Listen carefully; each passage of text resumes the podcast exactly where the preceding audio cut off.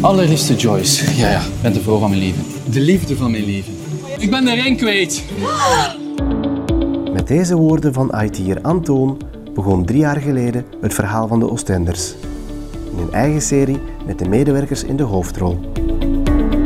Sindsdien is elke ZMianer een Oostender. Oh ja, en wordt Antoon nog altijd herkend in ons ziekenhuis. Sorry Antoon. Eén ding is zeker, het verhaal van de Oostenders is nog lang niet uitverteld. En net daarom maken we deze podcastreeks, de Oostenders Walk Talk. We laten de Oostenders aan het woord, al wandelend in het bosje, net naast ons ziekenhuis.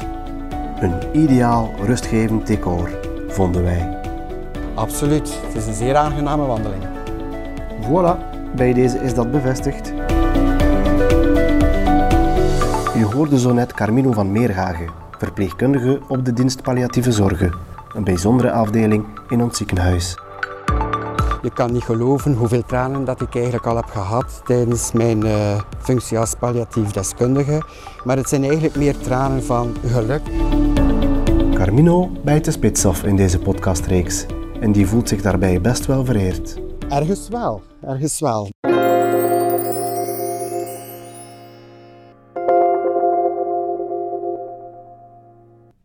U wel voor eh, die vraag te doen naar mij toe. Het was even eh, verbazend dat je mij gekozen hebt.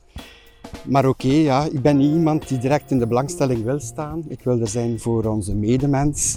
En ik wil mezelf niet echt direct gaan prioriteit gaan stellen. Maar voor het ziekenhuis wil ik me toch even toch wel eh, engageren daarvoor. Daarvoor dank.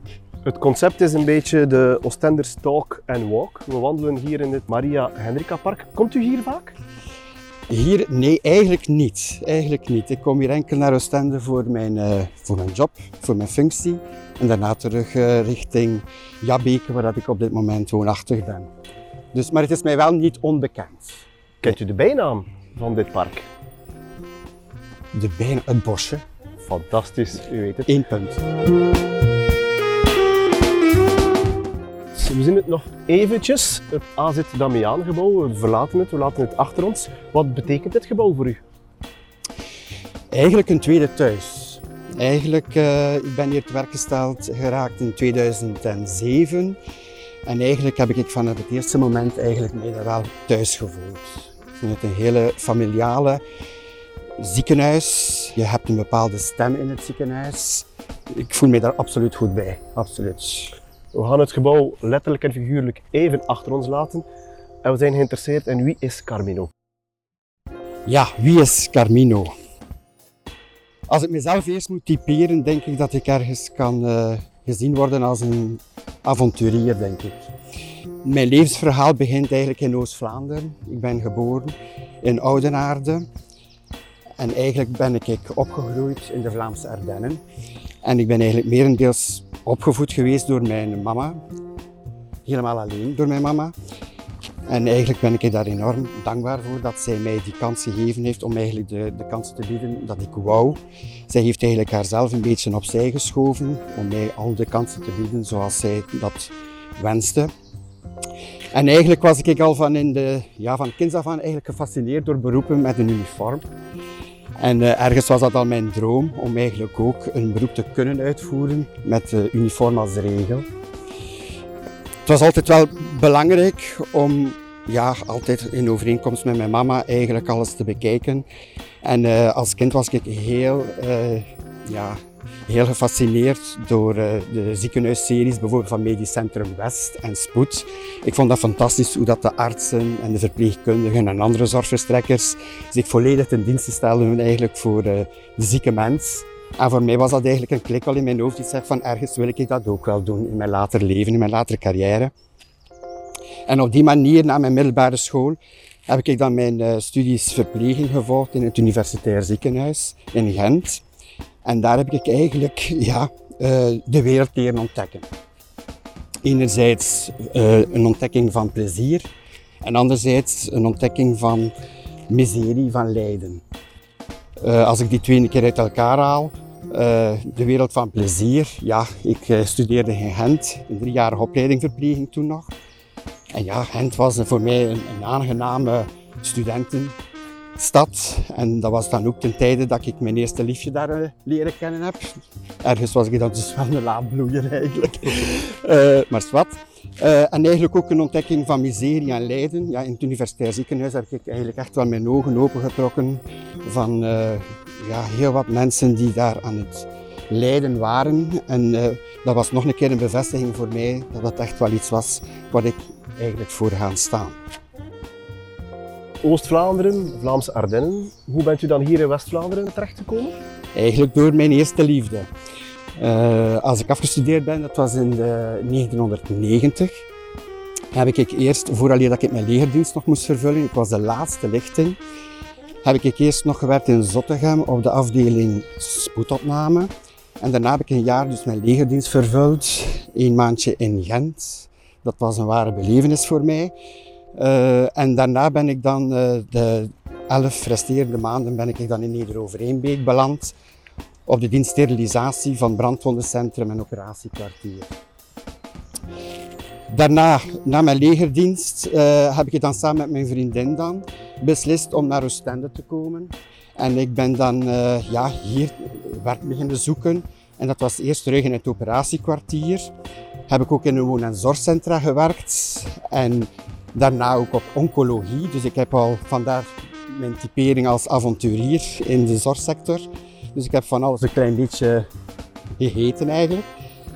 En daarna ja, uh, heb ik in de palliatieve thuiszorg beland. En hoe komt dat? Omdat ik eigenlijk in mijn privéleven een, uh, ja, een, terminale fase heb uh, meegemaakt, waar dat de palliatieve zorg werd bij betrokken. En toen is er bij mij terug een klik geweest van te zeggen van, tja, eigenlijk is dat wel iets dat ik zou zelf willen doen eigenlijk. Daar wordt eigenlijk de mens verzorgd in zijn totaliteit. En voor mij was dat eigenlijk een heel warm gevoel. Was dat een soort roeping? hetgeen dat u daar meegemaakt heeft?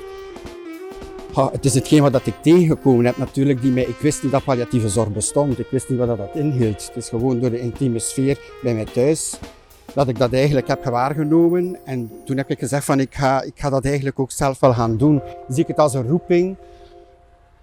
Je kunt zoveel betekenen voor de mensen. En ik heb eigenlijk altijd willen ten dienste staan van onze mensen die uh, zorg nodig hadden. Maar eigenlijk een roeping, goh, ja, ik ben wel geïnteresseerd in andere zaken ook. Maar oké, ik voel mij goed in hetgeen wat ik nu doe. En ik hoop dat ik dat uh, tot in de fijn van mijn carrière kan verder uh, betekenis geven. U bent ook in de prijzen gevallen. De allereerste laureaat van de prijs van het Fonds Zuster Leontien in 2011. We hebben research gedaan. Ja, Leg eens uit, wat was dat juist, uh, die prijs? Toen ik op de palliatieve zorgeenheid al werkte, sinds 2007, heb ik het vertrouwen gekregen van het ziekenhuis om mijn uh, Banaba te verdoen van uh, palliatieve zorgdeskundige. Dat was een tweejarige opleiding en uh, daarin bestond eigenlijk voor mijn diploma te behalen dat ik eigenlijk een eindwerk moest maken. Ik ben dan op zoek geweest naar een, een onderwerp die vrij taboe is, en ik heb gekozen voor seksualiteit en intimiteit binnen palliatieve zorg. Dat was inderdaad een item die eigenlijk weinig bespreekbaar wordt gesteld in de palliatieve zorg. Maar ik heb daar research voor gedaan. Ik heb daar een interview met bepaalde mensen die in de palliatieve setting verkeerden besproken, informatie gekregen. En op die manier ben ik eigenlijk ja, als laureaat gekozen geweest, omdat het eigenlijk een onderwerp is die ja, weinig tot niet bespreekbaar wordt gesteld binnen de palliatieve zorg. Terwijl dat eigenlijk seksualiteit en intimiteit nog altijd een basisbehoefte is van de mens. Naast voeding en vocht is seksualiteit en intimiteit ook een heel belangrijk feit. Zelfs in de laatste levensfase van de mens.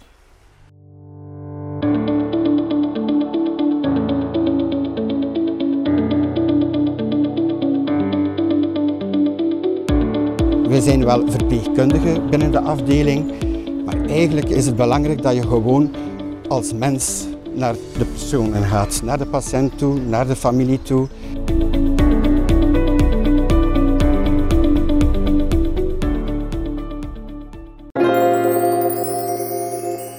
U werkt momenteel als zorgreferent pijn op de dienst palliatieve zorg in het AZ Amiaan. U lijkt de juiste man op de juiste plaats. Ha, ik uh, word hier overweldigd door complimentjes. Maar inderdaad, ik ben wel iemand die graag uh, continu wil bijleren. Hoe meer dat je weet, hoe meer dat je ten dienste kunt staan voor de patiënt. En inderdaad, het, het interesseert mij wel. Pijn, factor pijn. Uh, niemand hoeft pijn te lijden. In de maatschappij waar dat we nu in leven, in de wereld waar dat we nu in leven, kunnen we heel wat uh, handelingen treffen om de mensen zo weinig mogelijk pijn te laten lijden. Kunnen we wonderen verrichten? Nee. Maar het is belangrijk dat we eigenlijk als team toch wel kunnen elke maal in overleg gaan met de artsen om te kijken wat de beste methode zou kunnen zijn om onze mensen te helpen om zo weinig mogelijk pijn te hoeven te lijden. We hebben gelukkig een, een heel goed team, zowel aan de palliatieve zorgeenheid met onze artsen en ook de chronische pijnteam. En op die manier slagen we er toch wel in, denk ik, om onze mensen zo goed mogelijk te benaderen betreffende hun pijnproblematiek. De dienst palliatieve zorgen is vaak ook een emotioneel decor. Hebt u voorbeelden van ontroerende momenten in uh, ons ziekenhuis? Inderdaad, ergens uh, palliatieve zorg betekent eigenlijk dat we de juiste zorg, de juiste benadering moeten geven naar onze patiënt toe, maar ook naar de naasten toe. En palliatieve zorg is inderdaad uh, een vat vol emoties. En we proberen eigenlijk zoveel mogelijk de mensen nog kwaliteit te bieden in hun laatste levensfase. En wij zoeken naar oplossingen om die kwaliteit naast hun pijn en andere problematieken proberen te gaan limiteren, om hen ook nog wat zinvolheid in hun leven te creëren.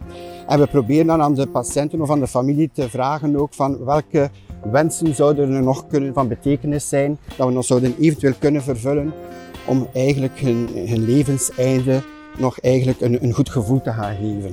Bijvoorbeeld, uh, onlangs hebben we op een afdeling in het acuut ziekenhuis eigenlijk nog een huwelijk georganiseerd. Een man die eigenlijk terminaal was en die eigenlijk zijn laatste wens nog had om eigenlijk te trouwen met zijn partner. Die mensen waren al 30 jaar samen, maar hadden eigenlijk nog niet in principe de tijd gemaakt uh, om eigenlijk uh, elkaar het jawoord te geven.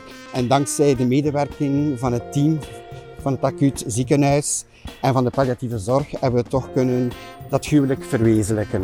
Dat was een zeer emotievrij moment. Dat was een beetje magisch ook. Dat was eigenlijk heel goed georganiseerd. Dat was met taart, met champagne.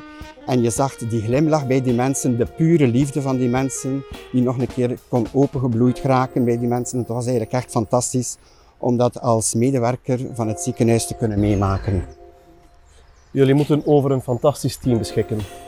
Dat is ook zo. En we kunnen enkel maar goede zorg verlenen in team. We moeten elkaar dragen in de, in de moeilijke fase van het leven van onze mensen. En wij hebben eigenlijk binnen de palliatieve zorgeenheid eigenlijk een fantastisch team waar we eigenlijk onszelf kunnen zijn. Want we zijn wel verpleegkundigen binnen de afdeling, maar eigenlijk is het belangrijk dat je gewoon als mens naar de personen gaat, naar de patiënt toe, naar de familie toe. Dat er zo geen bepaalde rol moet vervuld worden. Je gaat gewoon van mens tot mens zonder enige verwachtingen en kijken wat dat er kan gebeuren, wat we moeten doen voor die mensen en altijd in overleg in team. dat is wel een heel belangrijk gegeven, dat we altijd in team moeten werken, want het is psychologisch voor ons mentaal ook heel zwaar. En dat zijn situaties dat je eigenlijk niet alleen kunt dragen. Absoluut niet. Die emotionele momenten op het werk, neemt u die mee naar huis? Is dat moeilijk? Nee, er zijn natuurlijk situaties die u meer hechten dan andere. De ene situatie is de andere casus niet. Maar een keer dat je je werktermijn daarop zet, is het van belang dat je inderdaad je gaat volledig richten naar andere privé-aangelegenheden. En ik kan daar eigenlijk behoorlijk wel mee om. Mensen die op de palliatieve zorgeenheid werken, zijn enorm geëngageerd om zich ten volle te geven voor hun zorgverstrekker en de familie. Maar inderdaad, je moet ergens je ei kwijt kunnen. Het is inderdaad een vat vol emoties, zoals ik al eerder gezegd heb. En je moet ergens die emoties een plaats kunnen geven. En elk lid van het team moet dat op een bepaalde manier, op zijn eigen manier gaan verwerken. Wat voor mij dat betreft, ik probeer zoveel mogelijk met de fiets eh, naar het werk te komen. En voor mij is dat eigenlijk al een ontlading. Om eigenlijk alles los te laten in de wind, met een beetje muziek in mijn oren. En uh, dat, tegen dat ik dan thuis kom, dat is een half uurtje fietsen, dan ben ik eigenlijk alles kwijt. Dat is het, dan kan ik me volledig ten leven in mijn privé. We zijn hier aan het wandelen in een fantastisch bos. Komt u tot rust in zo'n park? Absoluut, zeker het borrelende water en zo. Dat is de natuur, zeker nu in de periode waar we nu in zitten. Alles uh, bloeit open en dat is eigenlijk uh, ja, prachtig, dat is fantastisch. Hè? Dat geeft inderdaad wel een heel rustgevend gevoel, absoluut.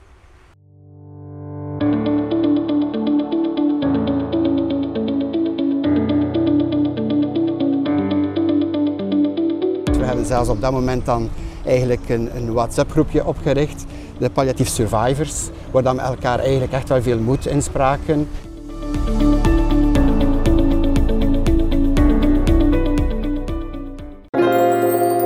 Onvermijdelijk de vraag, wat betekende COVID het afgelopen jaar? Angst. Ik geef daar één woord op, angst. Dat heeft een enorme impact gehad, zowel op uh, privé als professioneel vlak.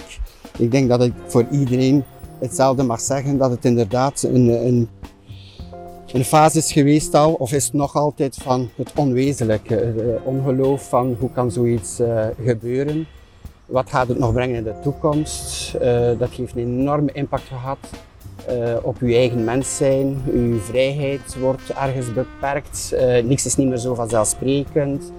Uh, en ergens blijft die angst er toch wel nog zitten. We hebben het ongeluk gehad in de eerste lockdown dat de afdeling zelf in quarantaine is moeten gaan.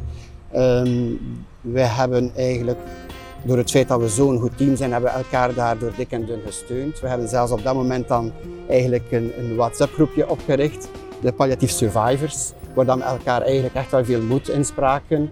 Had COVID ook een impact op uw privéleven? Zeker weten. Um, mijn partner is uh, gebonden ten huize omdat hij eigenlijk homeworking moet doen sinds de eerste lockdown al. En uh, het feit dat ik zelf uh, COVID heb gehad, was dat voor hem ergens toch wel ook een, een angstgevoel. en dat geeft toch wel wat stress, heel veel stress. We hebben dan ook 14 dagen moeten apart leven. We zijn er ook in geslaagd. Maar dat geeft toch ergens toch wel een, een krak in uw, in uw leven samen, absoluut. En dat blijft nog altijd zo. Um, ja, ook boodschappen doen bijvoorbeeld. Um, vroeger deed ik dat graag, boodschappen gaan doen, maar nu is dat altijd met een, bepaalde stressgevoel. Uh, je voelt je niet meer zeker. En alles moet zo snel gaan, terwijl dat het eigenlijk zo ontspannend zou moeten gebeuren. Maar dat, op dit moment is dat zeker nog niet uh, van toepassing. Kijkt u uit naar wat de politiek noemt het Rijk der Vrijheid? Ja, absoluut. Uh, terug kunnen leven zoals het geweest is. Hoop ik dat we terug naar die tijd zouden kunnen gaan. Maar ik denk dat we toch altijd in ons achterhoofd zullen moeten uh, er blijven mee leven. Van wees voorzichtig. Absoluut. Ja. De zomer staat voor de deur. Hebt u al plannen? Goh, plannen. Uh, wij zijn reizigers, zoals ik terugtypeer als avonturier. Wij zijn reizigers. Met de gezondheidscrisis hebben we dat moeten achterwege Maar enerzijds, ik heb daarnet ook gezegd, van dit heeft een stressfactor, dat heeft een impact op je leven. Uh, misschien is dat ook een keer goed geweest dat keer weer naar de basis gaat van uh, het samen zijn. Uh, maar wij hebben eigenlijk niet bij de pakken blijven zitten. Wij zijn mensen, als we rust nodig hebben bijvoorbeeld, gaan wij eigenlijk een keer uh, gewoon een hotel in de omgeving boeken. En wij gaan een keer één nacht gaan overnachten. Dat kan in Brugge zijn, dat kan in Oostende zijn. dat hoeft niet ver te zijn, om een keer eigenlijk weer te genieten van het samen zijn zonder de stress. Wij blijven dan gewoon op onze kamer, wij laten eten komen. En ja, dit is een zalig gevoel. Was COVID dan ook een beetje back to reality, zoals ze zegt, genieten van de dingen die vlakbij zijn? De basis, absoluut. Wij hebben eigenlijk ontdekt dat België een heel mooi land is. Wij hebben uh, vorig jaar een, uh, een, vakantie gedaan met de fiets dwars door België. En uh, het is ongelooflijk, wij, wij kenden België eigenlijk niet. En op die manier zijn we eigenlijk nu niet zo met een verlangen om terug naar het buitenland onmiddellijk te gaan. Absoluut niet. Hier kunnen we even goed genieten van, van het mooie België, absoluut. De restaurants gaan ook weer open. Kijkt u daar naar uit? Bent u iemand die graag op restaurant gaat? Eigenlijk wel. Eigenlijk wel. Wij, gaan, eh, wij genieten van, uh, van het samen zijn, uh, even alles loslaten uh, op restaurant of op hotel. Maar op dit moment ja, gaan we, hebben we beslist dat we daar nog even een afwachtende houding gaan aannemen. En ja, we hebben samen leren gezellig koken thuis. En we maken het dan ook gezellig op die manier. En eigenlijk is dat uh, ja, ook aangenaam. Maar uiteraard, op het moment dat alles weer een beetje op zijn plooi komt, gaan we zeker terug het heft in handen nemen om terug gaan te reserveren in de restaurants. Absoluut. We moesten daarnet even stoppen met wandelen omdat er eentjes overstaken. Bent u dierenliefhebber? Hebt u dieren thuis? Ben ik dierenliefhebber? Niet zozeer, maar ik zie wel graag dieren. Maar ik ben niet de persoon die eigenlijk dieren zou kunnen verzorgen telke malen. Ik heb thuis op dit moment uh, twee schapen. We hebben een grote tuin en uh, zij noemen Gina en Lisa. Ik ga graag naar een dierentuin, naar, uh, naar de zoo of ergens zwaar, het is gelijk. Maar ik zie wel graag dieren, maar eigenlijk voor daar de zorg voor te dragen, niet echt. Nee. Die zorg doet u al dagelijks in het ziekenhuis? Voilà, en dat is mijn prioriteit, absoluut. We gaan daar nog even dieper op in. Voelt u dankbaarheid bij de mensen? Is dat ook iets dat, u, dat zeer sterk aanwezig is op de dienst palliatieve zorgen? Absoluut. Bij elke casus, hoe moeilijk dat die ook is, wij kunnen inderdaad geen wonderen verrichten, maar wij zien op die manier dat elke dag een nieuwe dag is en we kijken wat we voor die mensen kunnen betekenen. En naar de naasten toe, wij, creëren toch altijd een situatie waar dan de mensen eigenlijk in hun stresssituatie achteraf als we nog een keer contact opnemen. Wij hebben de gewoonte om uh, na, een, bepaalde periode, laten wij nog altijd vanuit onze dienst een kaartje sturen naar de naasten. En aan de reacties van die mensen, dat ze een terug een kaartje sturen, zien we toch wel hoe dankbaar dat zij zijn. Uh, naar de zorg dat wij eigenlijk geboden hebben, zowel naar hun dierbaren toe als naar hun eigen toe. Absoluut, ja.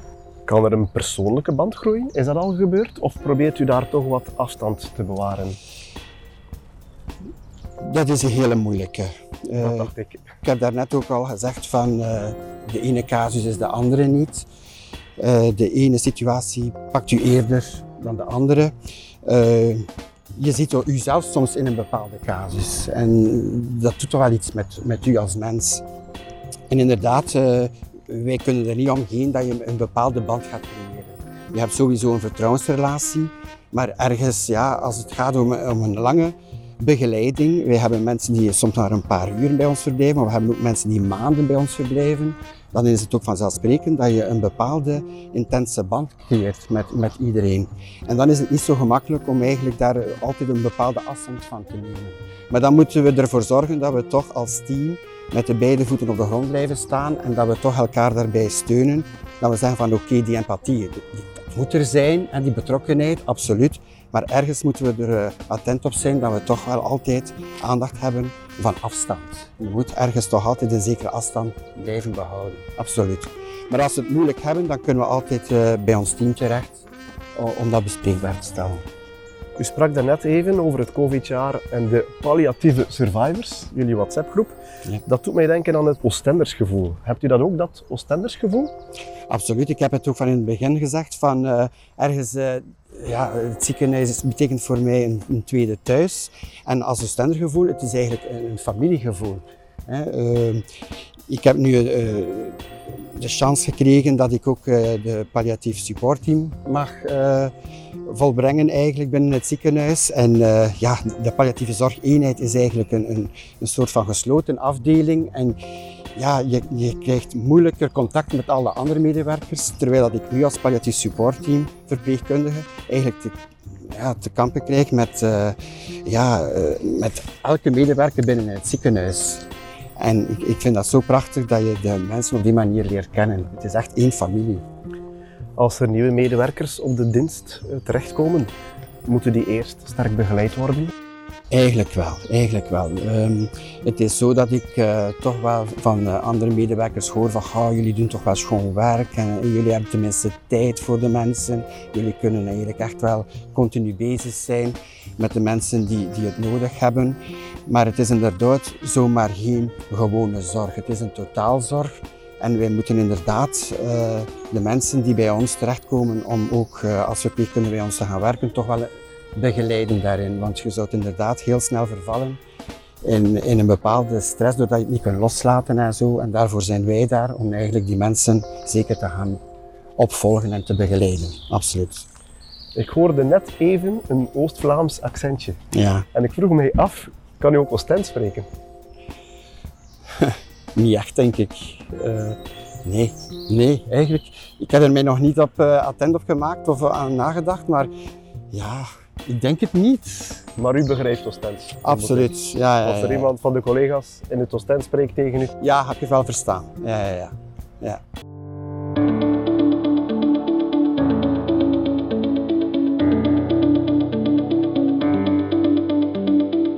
We hebben de stelling eerst onze patiënten, daarna wij. Elk individu is anders en je moet eigenlijk de mens in zijn totaliteit gaan bekijken.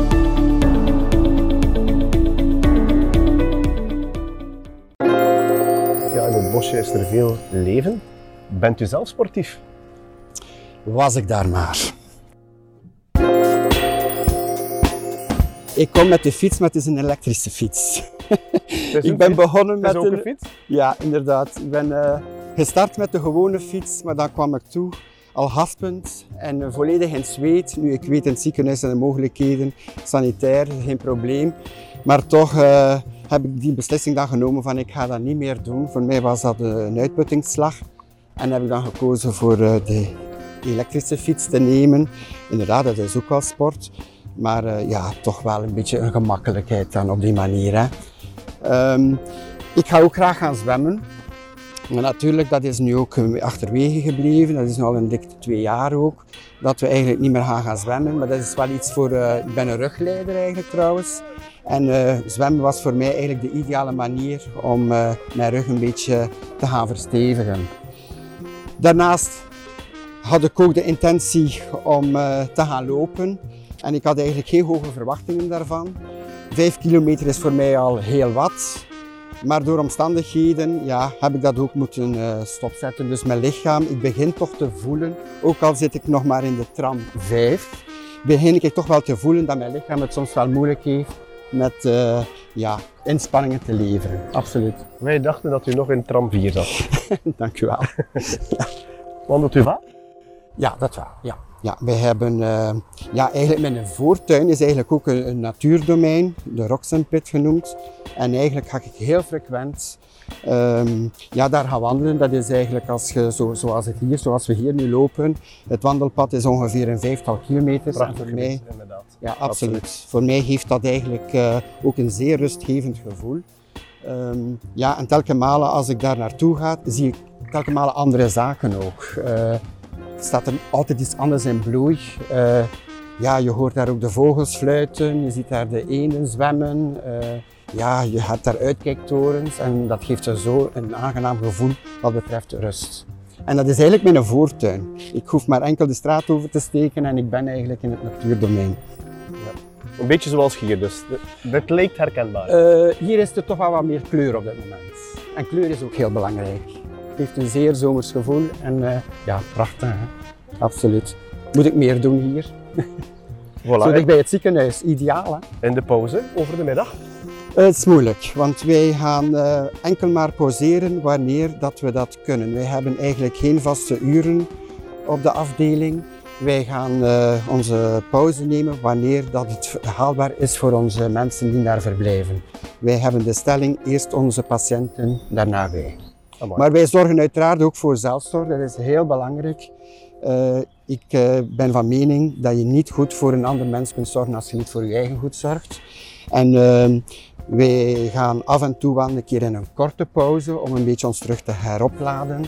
En eh, op die manier is het niet noodzakelijk om op een vast tijdstip onze lange pauze te gaan benutten. U lijkt mij een emotioneel persoon. Zie ik dat juist?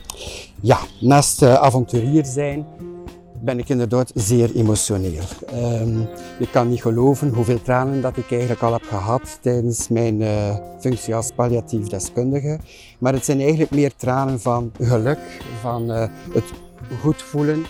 Eh, door het feit dat je toch wel aanvoelt dat je eigenlijk je uiterste best doet om de mensen een algemeen goed gevoel te creëren. En dat je eigenlijk eh, al het mogelijk probeert te verwezenlijken om die mensen ja, nog een aangename tijd te laten beleven. Hoe moeilijk dat het soms ook is, welke beperkingen dan er ook zijn. Het is zo belangrijk dat je elke dag opnieuw daar volledig ten dienste staat voor die mensen. En die mensen voelen dat ook. Uh, die mensen weten ook wel dat je niet alles kunt gaan oplossen. Maar gewoon het feit dat je de nodige aandacht, de nodige affectie geeft voor die mensen. Ja, je krijgt daar zoveel dankbaarheid voor. En dat geeft toch wel aanleiding soms achter een zorg van een bepaalde traan. U bent al lang actief in de palliatieve zorg. Hebt u die zorg zien evolueren? Ja, uh, palliatieve zorg in, in, principe is nog maar een, een, een, jonge wetenschap eigenlijk. Maar je ziet toch wel inderdaad dat we toch wel evolueren naar een, uh, een zeer belangrijke wetenschap. Een wetenschap waar dat we toch eigenlijk moeten proberen dat nog meer te gaan sensibiliseren. Uh, het is belangrijk dat we zoveel mogelijk proberen te achterhalen wat het levensverhaal is van die mensen en dat we ons daar blijven verder op baseren. En dat we eigenlijk, hoe lang mogelijk dat het haalbaar is, dat we toch wel proberen de stem van de patiënt te gaan, telkens malen gaan beluisteren. Hoe ziet u de toekomst? Ik hoop dat ik tot het fijn van mijn carrière de palliatieve zorg kan verzekeren. En, uh, ja, en dat ik ja, telkens nog blijf gemotiveerd en enthousiast ben om die zorg te gaan verlenen aan onze mensen, samen met het team, team van verpleegkundigen en artsen. Hoe zou u studenten overtuigen om voor dit vakgebied te kiezen? Wel, ik heb mij een tijdje geëngageerd om als gastdocent uh, te gaan uh, mij voorstellen in de Odyssee Hogeschool in Brussel. Ik had daar de items pijn- en symptoomcontrole voor de verpleegkundigen van postgraduaat palliatieve zorg en ook voor vrijwilligers en dergelijke meer. En ik, heb, eh, ik vind het zo belangrijk dat we onze expertise die we creëren eigenlijk kan doorgeven naar eh, de studenten toe en naar de vrijwilligers toe en naar andere geïnteresseerden toe, omdat het eigenlijk toch wel, ja, palliatieve zorg in het laatste levenseinde, eigenlijk is dat, uh, ja, het visitekaartje eigenlijk van het leven. Uh, ik zeg dat ook eigenlijk bij ons op de palliatieve zorgeenheid. Eigenlijk mensen die in het ziekenhuis komen om met hun bepaalde aandoeningen eigenlijk ja, te gaan behandelen, te gaan genezen, dat lijkt allemaal vanzelfsprekend. Terwijl mensen die palliatieve setting krijgen, die palliatieve zorg krijgen, dat is eigenlijk geen evidentie. Het mag ook geen evidentie zijn. Er mag gewoon geen routine zijn. Elk individu is anders. En je moet eigenlijk de mensen in zijn totaliteit gaan bekijken. En het is belangrijk dat we ons zo goed mogelijk richten naar de patiënt en naar de familie toe. Want bij een overlijden, de mensen gaan daar verder over praten. In de buitenwereld toe, buiten het ziekenhuis toe. En wij merken toch wel op dat we kunnen spreken van dat de palliatieve zorgeenheid eigenlijk merendeels eigenlijk een visitekaartje is van het ziekenhuis. Als ik u hoor praten, dan hoor ik eigenlijk een heel geëngageerd persoon. Als u zichzelf zou omschrijven, drie karaktereigenschappen, wat zou dat zijn? Gemotiveerd. Dat zit in dezelfde lijn, maar dat is goed. Ja. Een goed antwoord. is synoniem. Strever. Verklaar. Uh, ik denk als ik met een idee zit dat ik voor de patiënt of voor de familie een betekenis kan zijn, dat ik al mijn energie ga gebruiken en er ga blijven voor gaan tot wanneer dat ergens toch wel een kleine link naar mijn doelstelling kan gebracht worden. En soms lijkt dat misschien een dominant gedrag, maar ergens wil ik soms een beetje de advocaat zijn van de patiënt of van de familie, uh, om toch wel ja, de zaken die belangrijk kunnen zijn voor de patiënt of de familie, toch wel te gaan uiten uh, zodanig dat we dat toch kunnen creëren voor de mens. Dus dat is streven. Streven naar het beste voor de patiënt en de familie. Dat zijn er twee. Twee. En een derde, uh, ja, misschien wel humor. Ik vind in, in palliatieve zorg uh, het mooiste dat er is, vind ik persoonlijk, is dat je in de mensen die in een terminale fase verkeren, dat je die mensen nog een glimlach kunt laten creëren op hun gelaat. Dat is het mooiste dat er is. En hoe kunnen we dat doen? Door aangepaste humor te gaan gebruiken. De mensen een keer proberen hun ziek zijn te gaan vergeten. Door gewoon een keer het dagelijkse leven op te rakelen. Wij geven nog leven aan die mensen. Hè? En wij gaan dat proberen af en toe met wat humor er gaan intercalculeren. En je ziet dat die mensen eigenlijk een ontspannen gevoel krijgen, dat die mensen eigenlijk hun ziek zijn een keer vergeten. Deze drie karaktereigenschappen, is dat zowel professioneel, maar ook privé?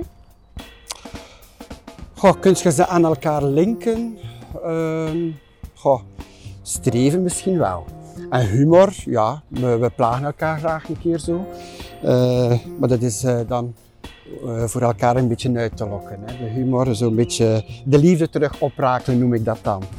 Streven, ja. ehm, wij zijn, mijn partner is ook nogal een, iemand die graag gaat voor alles wat hij wil ook. En ergens ik ook. Ehm, maar niet altijd met dezelfde intentie daaromtrent. En we moeten dan proberen zo, uh, met discussiepunten toch ons gelijk te gaan halen en ergens op die manier dan toch wel een consensus te gaan creëren. Dus streven, ja, misschien wel thuis ook, humor misschien ook wel. Gemotiveerd, uiteraard gemotiveerd uh, in uw relatie moet altijd gemotiveerd zijn om, om verder alles tot een, een goed gevoel te brengen. Hè. Hebt u nog dromen? Oh, dit is zo'n liedje die zegt van dromen zijn bedrog. Um, maar ja, oké, okay, dromen mag hè. Absoluut. Um, ja, ik droom eigenlijk misschien, goh, ja, niet bewust, maar dat ik uh, nog heel lang mag leven in een, in relatief goede gezondheid. Want wij in onze sector als zorgverlener, ja, we zien heel veel miserie. Zijn jullie anders in het leven, denkt u? Ja, absoluut. Ja, ja. Ik heb daar net ook gezegd van uh, het is soms een keer belangrijk om terug naar de basis te gaan van het leven. En uh, wij als uh, medewerker binnen de palliatieve zorg, wij proberen toch wel dat in de hand te houden, dat we echt wel genieten van de kleine dingen des levens. Allee, je hoort hier ook de, de vogeltjes fluiten. Dat zijn gelukkige vogeltjes en dat maakt ons eigenlijk ook gelukkig. Dat, uh, ja, de hele kleine dingen zijn zo belangrijk. Er hoeft niet altijd gepresteerd te worden. Uh, want we zitten nu in een gepresteerde maatschappij. En, uh, maar soms een keer weer de rem daarop zetten en gewoon naar jezelf kijken. En dat kan zo, zo aangenaam zijn. Om te herbronnen. Dit was de allereerste podcast. Jij hebt de spits afgebeten. Hebt u een tip voor jouw opvolger? Voor de volgende Oostender die hier straks wandelt naast mij? Ja, wees uzelf. Dat is zo. Van, uh, ook al als zorgverlener.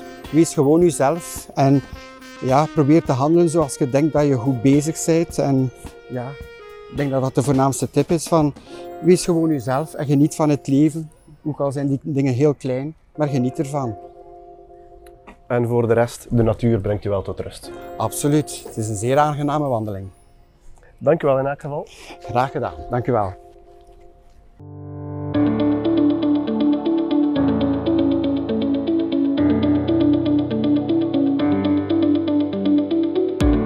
Bij deze is de allereerste podcast van het AZ Damiaan een feit. Blijf ons volgen op jouw favoriet podcastplatform voor meer boeiende gesprekken met onze Oostenders.